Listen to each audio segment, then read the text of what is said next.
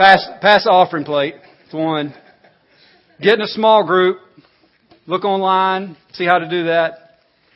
We still need some folks to host a group. And Thursday night's prayer. So I'm going to spare the two minute version of all that. Come on Tuesday night for prayer. We're going to dive in this morning.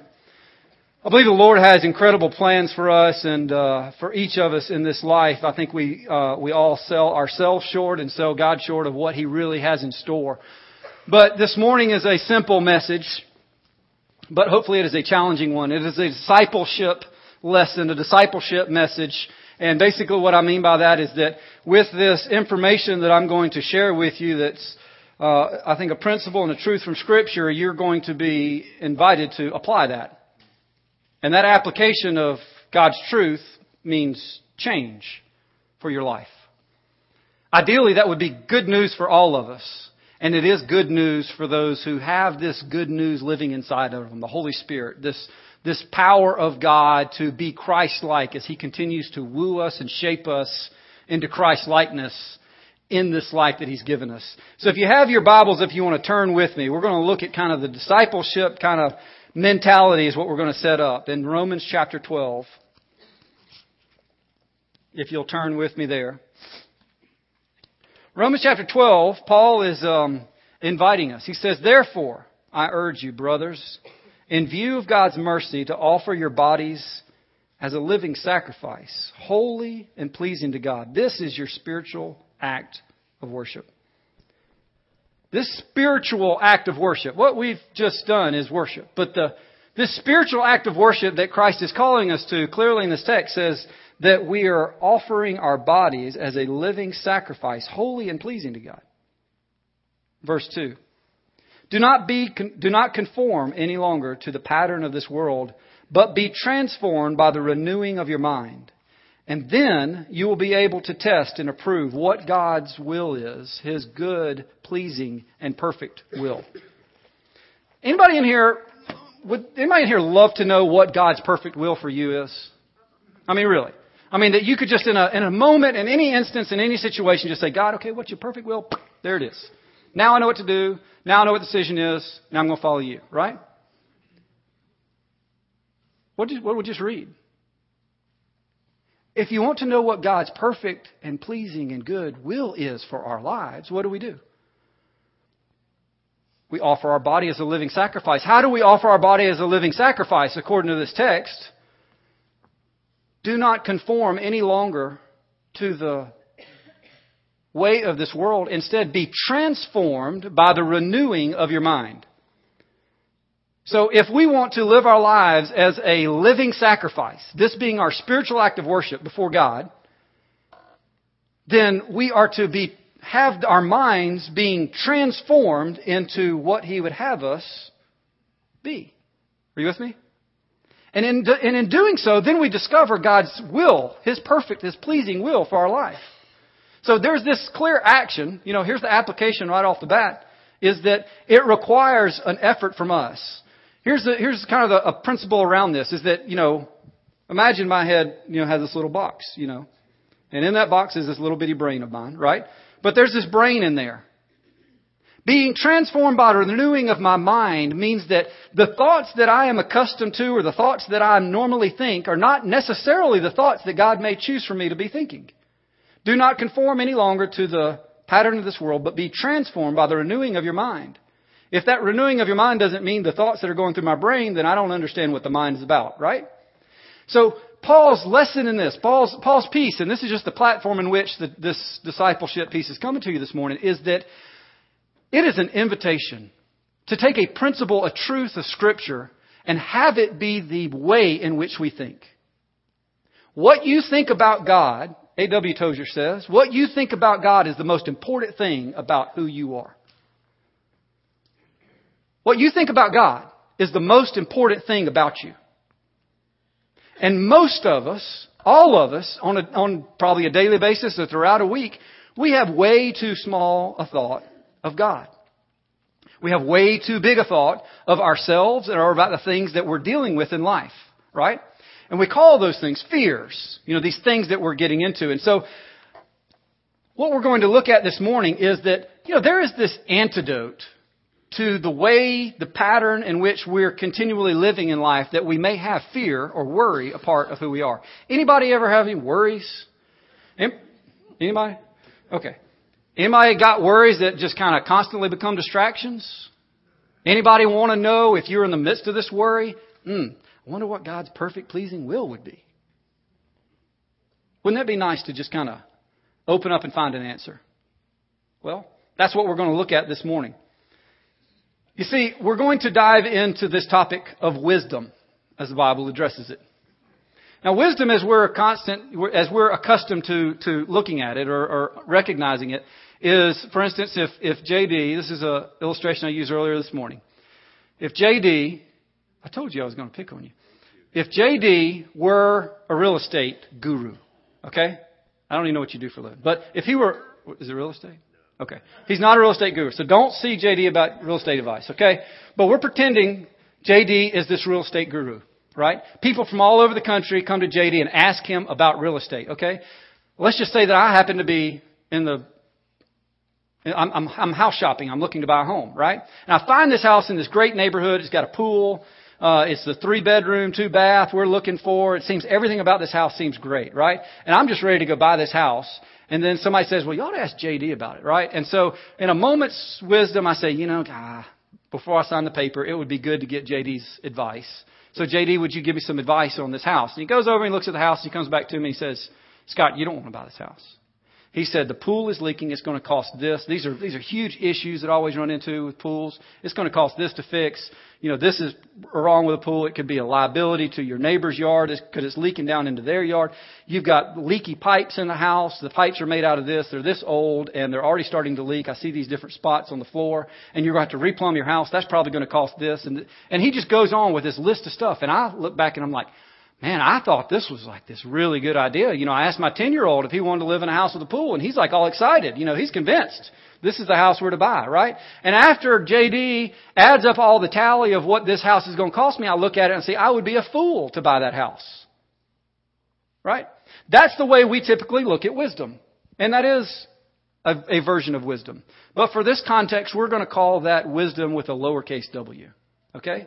Wisdom with the lowercase w is being able to have experience in an area and look at a situation and be able to speak to with some level of confidence and truth of what could become of an issue, right?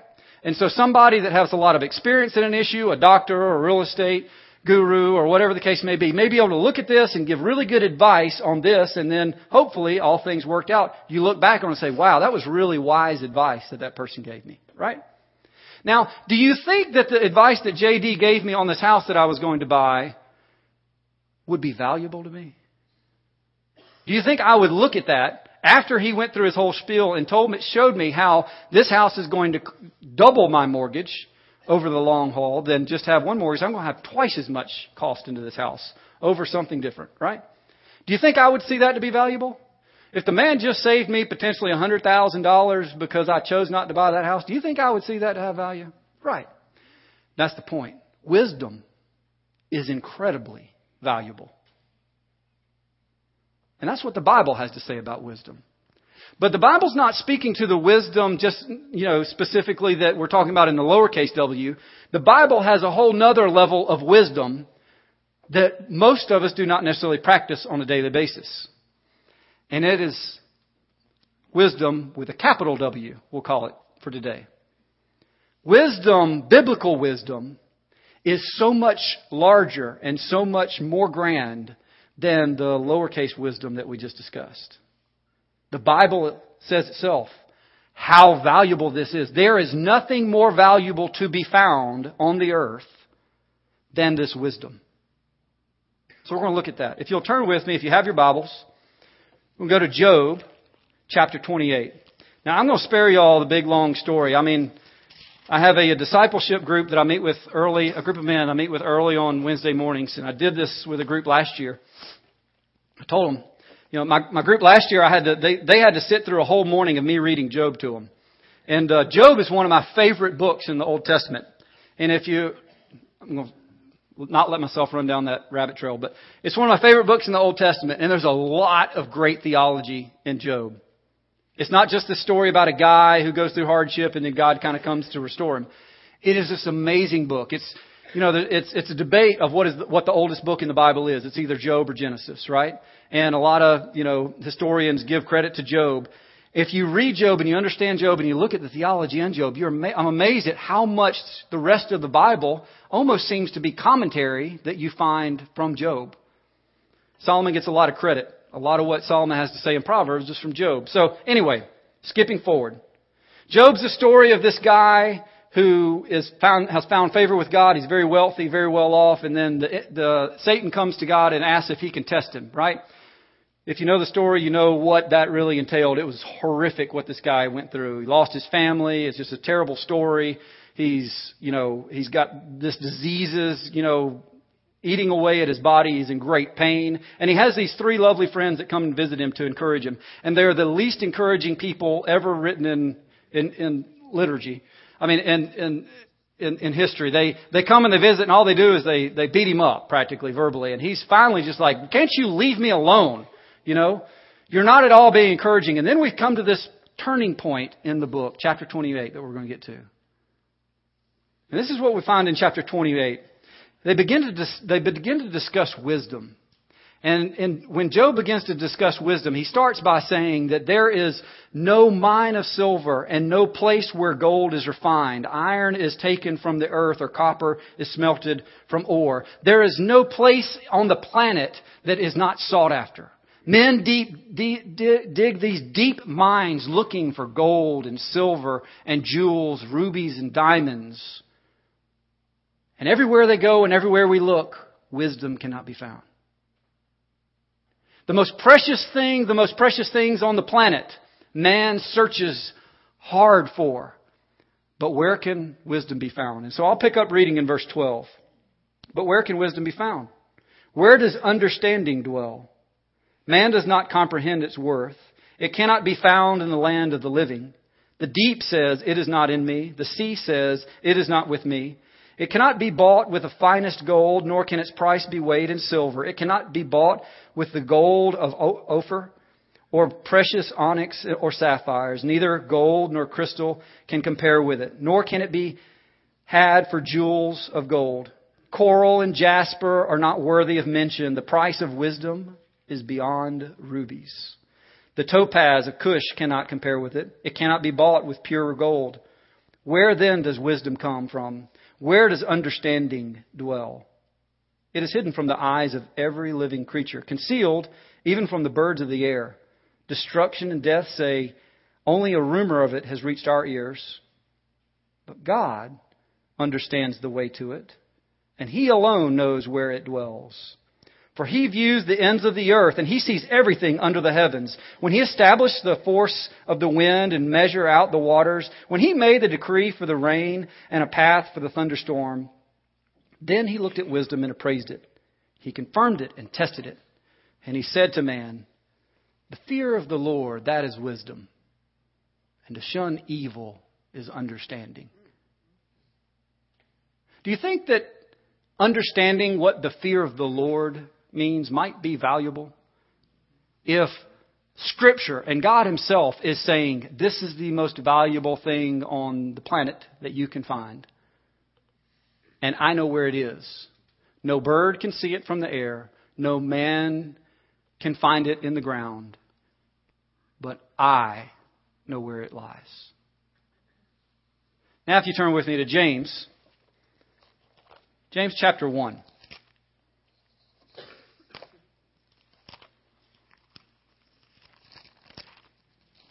Sorry, I should have marked James in my Bible. James chapter 1. We'll begin reading in verse 2. Consider it pure joy, my brothers, whenever you face trials of many kinds, because you know that the testing of your faith develops perseverance. Perseverance must finish its work so that you may be mature and complete, not lacking anything. If any of you lacks wisdom, he should ask God, who gives generously to all without finding fault and it will be given to him. How many things do you know that are precious that if you simply asked for would be given to you in full measure? Yet, that's what the Bible has to say about wisdom. Birds can't see it. Men can't find it. Death has only heard rumor of it. Yet God says, if you ask me, I'll give it to you freely. Wouldn't we all be fools to understand that point and not daily come before God and say, Would you give me wisdom? And yet, I'll join the crowd. Aren't we all fools? So, what is this great, incredibly valuable thing that the Lord says, I'll give it to you if you ask me? What is this fear of the Lord that He says wisdom is? This is my best definition for understanding the fear of the Lord. The fear of the Lord is to be in trembling awe of who God is and understanding just how big God is. Okay? So let's just dive into that for just a minute. God spoke and everything came into existence, okay? We look through the Hubble telescope and we look out at some of the furthest stars and we look and see, scientists would tell us that that, that star is 100 million light years away. Long way. And that's just a star that we can see that's not that far. 100 million light years away, right? Now, just to unpack that a little bit for you, it's 100 million light years away. So, 100 million years ago, that star that we're looking at through that telescope, this is the picture of what it was. Because that particle of light has been traveling for 100 million years at the speed of light to get to the Hubble telescope to see that image. It's not a live shot, if you didn't know that. This is what will blow your mind about space. You're not looking, when you look at the stars, you're not looking at the picture that's taking place. You're looking at the picture that was taking place either minutes ago or years ago or hundreds of millions of years ago. That was the picture that, of that light particle back then. Did you know that? And God spoke, and Scripture says he, scattered the stars with his hand. Friends, as big as you can imagine God to be, be creative. Imagine just how big God is if He just scattered those stars out with His hand. And however big you can imagine Him to be, you just got a glimpse of how big He really is. Just a glimpse.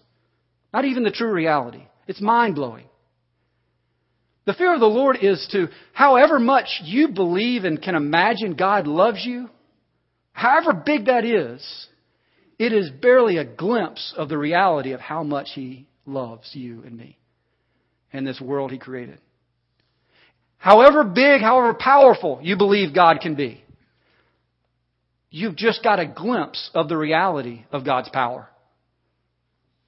The fear of the Lord is to recognize that, oh, God's pretty big.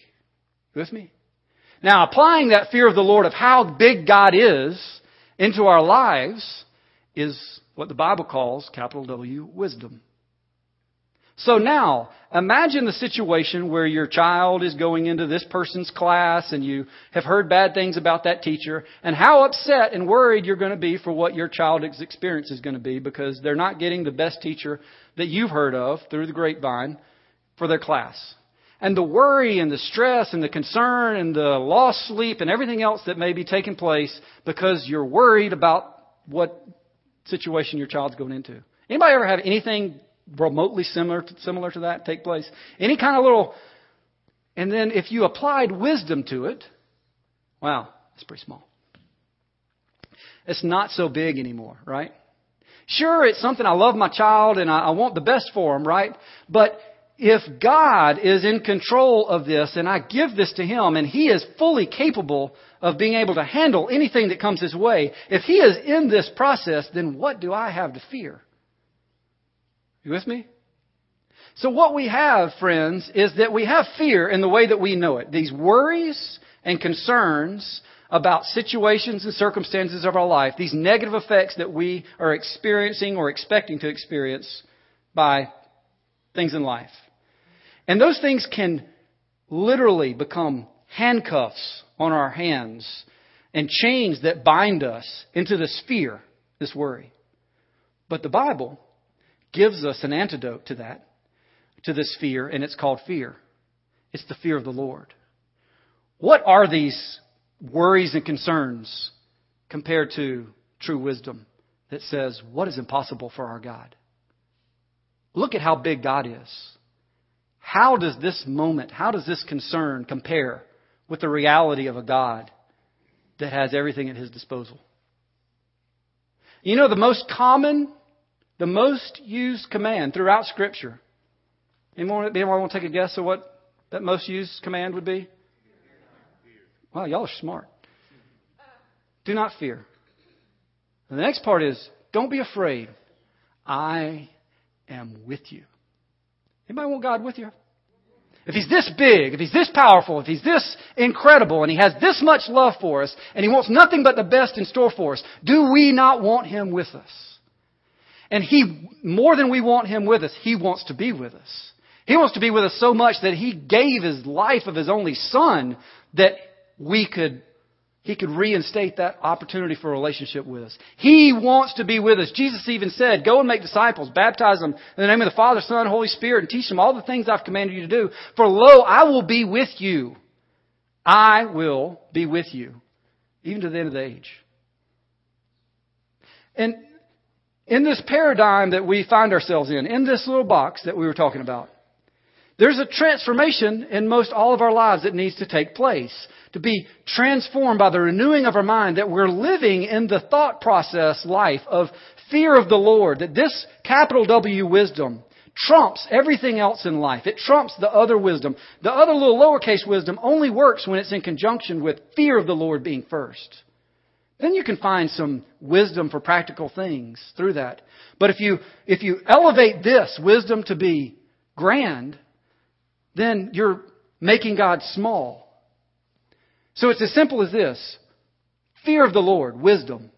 The most valuable thing that the Bible says you can find while here, that God will freely give you if you ask, is recognizing and trying to dream about how big God is, and in that reality, realize just how small we are. And then not just only how small we are, how small this little concern we must have would be. Are you with me? As we see this opportunity to be transformed by the renewing of our minds, to apply godly wisdom, to apply the fear of the Lord, that God is so big into our lives, it requires something tremendous of us. It puts the very essence of what pleases God on the forefront of our life. Hebrews 11:6 says it is impossible to please God apart from faith. We cannot live lives of faith by God being small. Our minds thinking that God is small. When we recognize the true reality and we begin to practice and trust that God is as big as He says He is, and He is fully capable to do everything He says He can do, and that He fully loves us and has plans for our future to be prosperous, and we trust that, then what do we have to worry about and what concern should we have about the things of this world? That sounds a lot like what Jesus said in Luke chapter 12, a couple different times, he says, Do not fear what man can do to you, but by all means fear the Lord. Later in that Later in that chapter, he goes on to say, you know, don't worry about what you're going to eat and what you're going to drink. Did not, you know, Solomon in all his splendor, uh, did he not even compare with the lilies of the field and the Lord knows how to feed the sparrows, how much more important are you than sparrows? The Lord knows what your needs are and He will take care of you. Do not worry, do not fear, the Lord says, I am with you. But we live in this mindset, the way of the world, as we're going back to Romans 12 to look at, to be conformed by. This way that we're used to thinking is that if, if time is this linear thing, right, we have the present and we have the past and we have the future, right?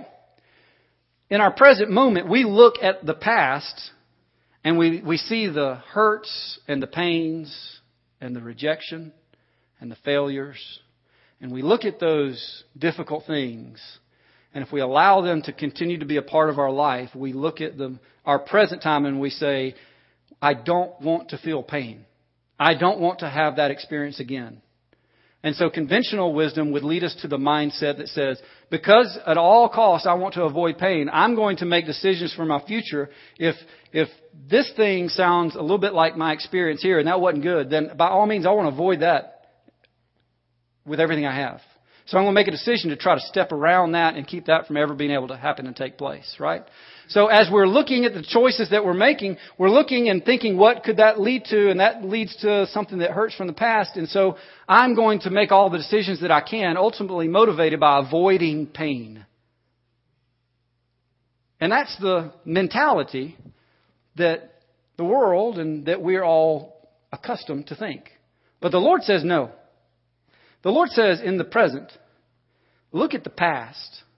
And as we've allowed Him to, we look and we say, wow, look at how good you are.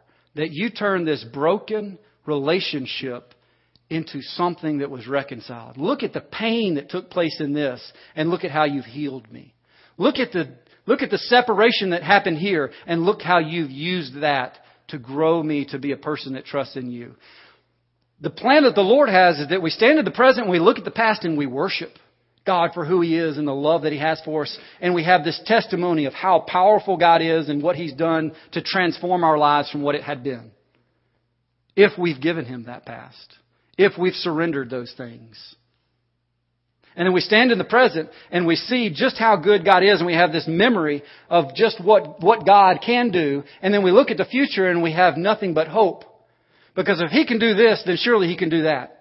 And so we look at the future and we look and we see this is a God of hope. This is a God who is bigger than, greater than, stronger than, and He has nothing but plans to prosper those who trust in Him and will follow Him and have faith in Him. What is impossible for God?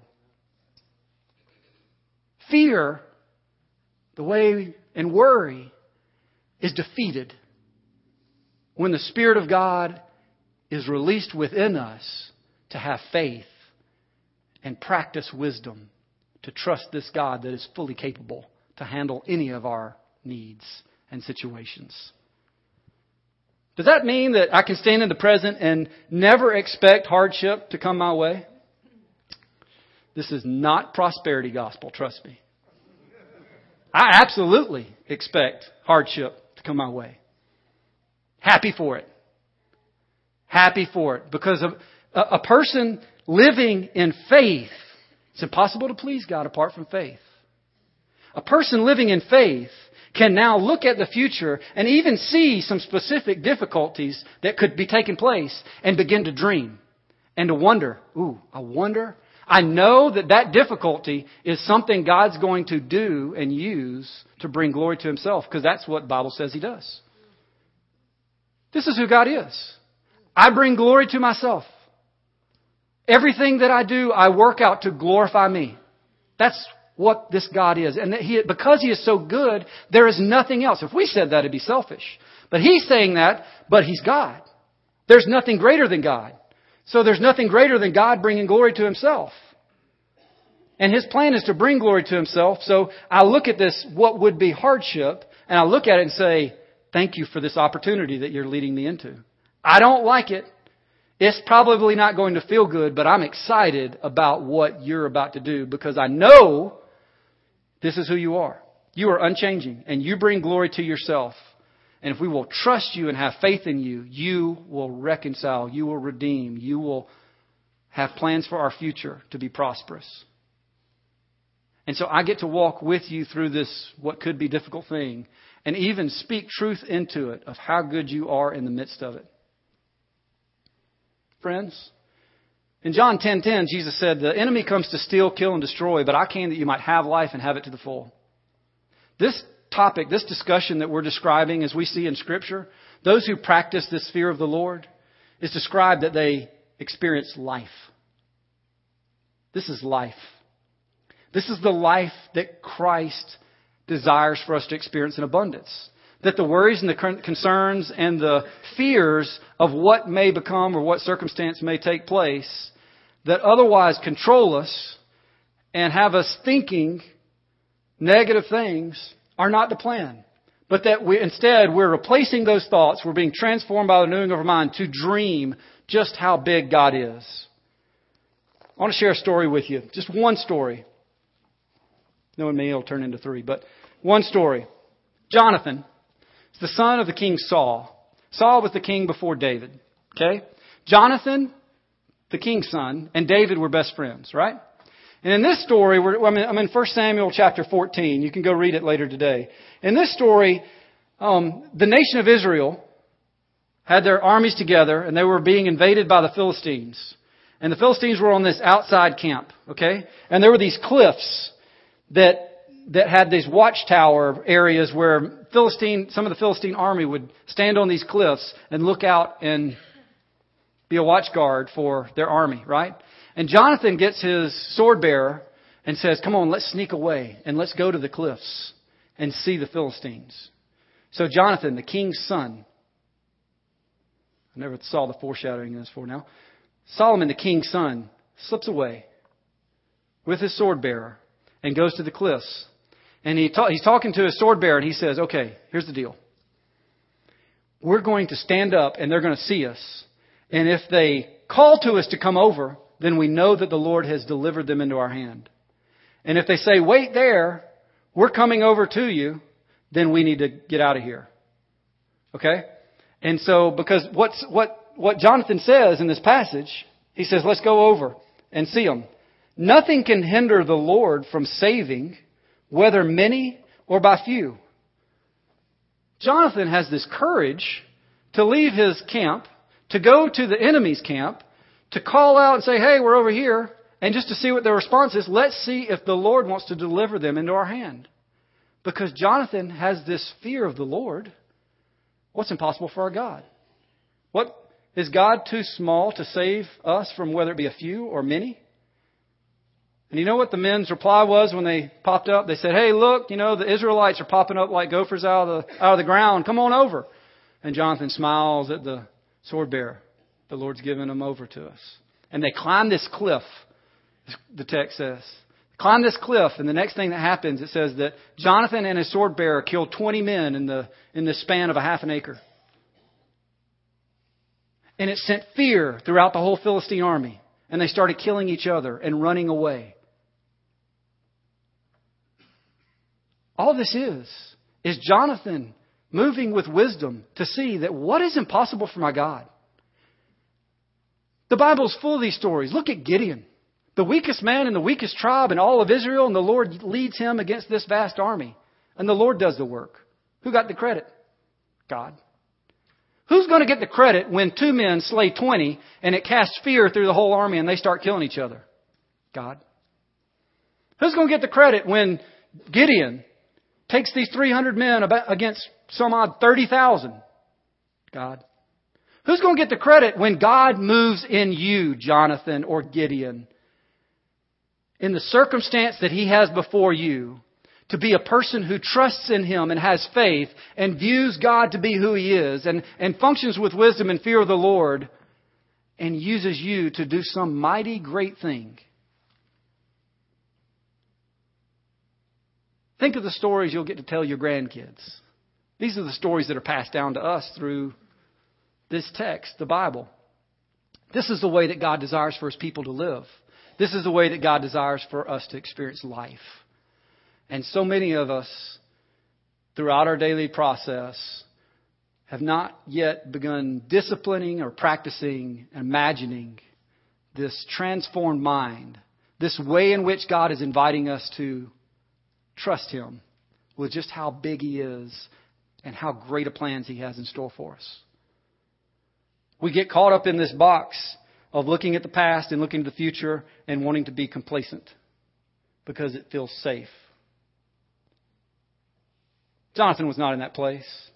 He stood in the moment and he looked and see he, he was able to dream. I wonder what God might want to do that would be miraculous. Let's slip away and go find out. We're the Jonathans of our day. Stevie? Won't you be a model? Won't you be an example? Show us what it looks to look like. Live by faith. Who's willing to stand up and dare a Philistine army in our camp?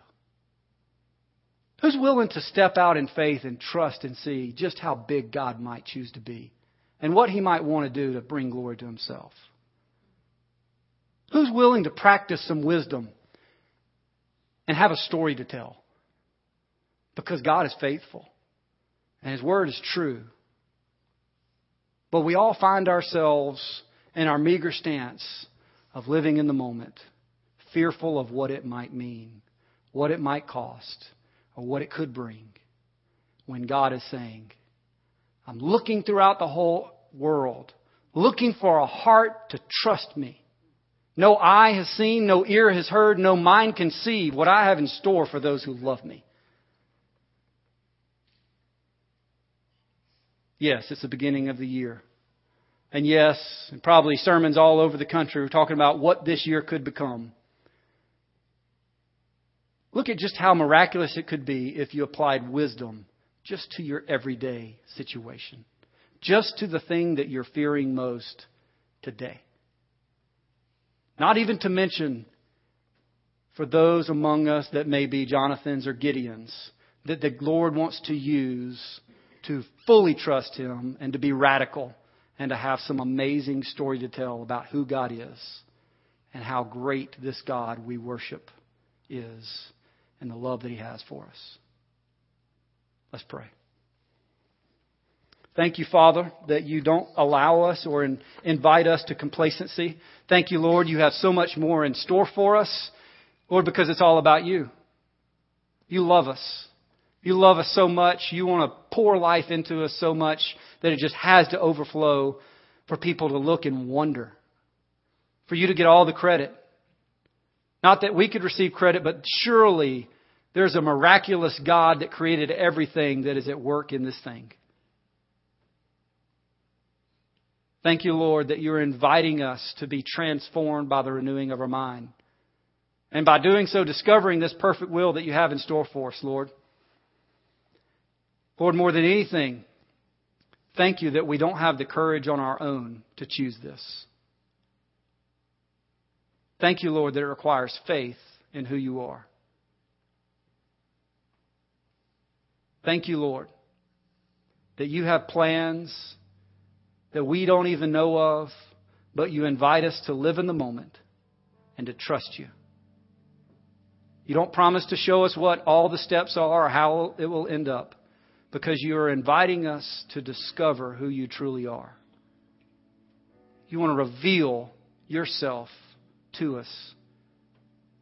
So, Lord, I pray right now, won't you open up heaven? Won't you pour out this spirit of wisdom on this place?